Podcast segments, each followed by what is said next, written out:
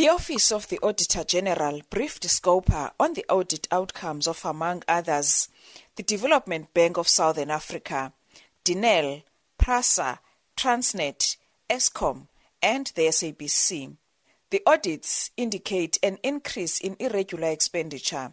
Transnet has incurred about 56.2 billion rand on irregular expenditure. Eskom 33 billion rand. PRASA 26.6 billion rand, while Denel is 3.1 billion rand. Auditor Polani Sokombela elaborates on PRASA's financial challenges.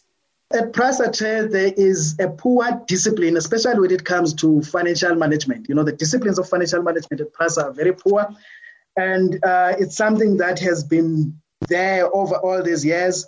The issue of lack of compliance monitoring and enforcement of compliance is an issue that is a culture at PRASA where we find out that, uh, you know, non-compliance is, is, is, is just, is just happening. PRASA is one of the entities that is ranked very high in terms of irregular expenditure. In the current year, PRASA is sitting at about 28.6 billion rands in terms of irregular expenditure, which is very high and is very shocking when you look in terms of then how then uh, the state of affairs is.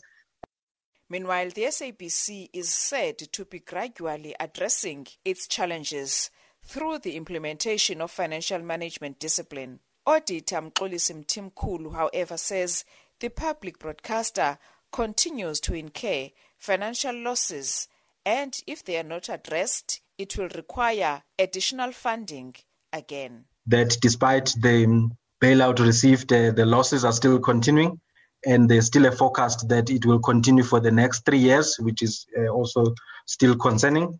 So uh, then there's a risk that the, even the funds of the 3 billion bailout that were received obviously, if the losses continue without effective implementation of the turnaround plan, uh, those uh, that three billion will be depleted at some point, and the entity will then uh, require additional funding again. The committee has expressed consent on these developments. Committee Chairperson Mkhuleko Hlengwa explains. We are in dire straits, quite clearly.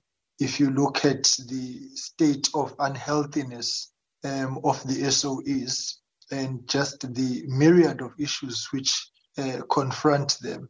Uh, and I dare say that um, it is the worst of times.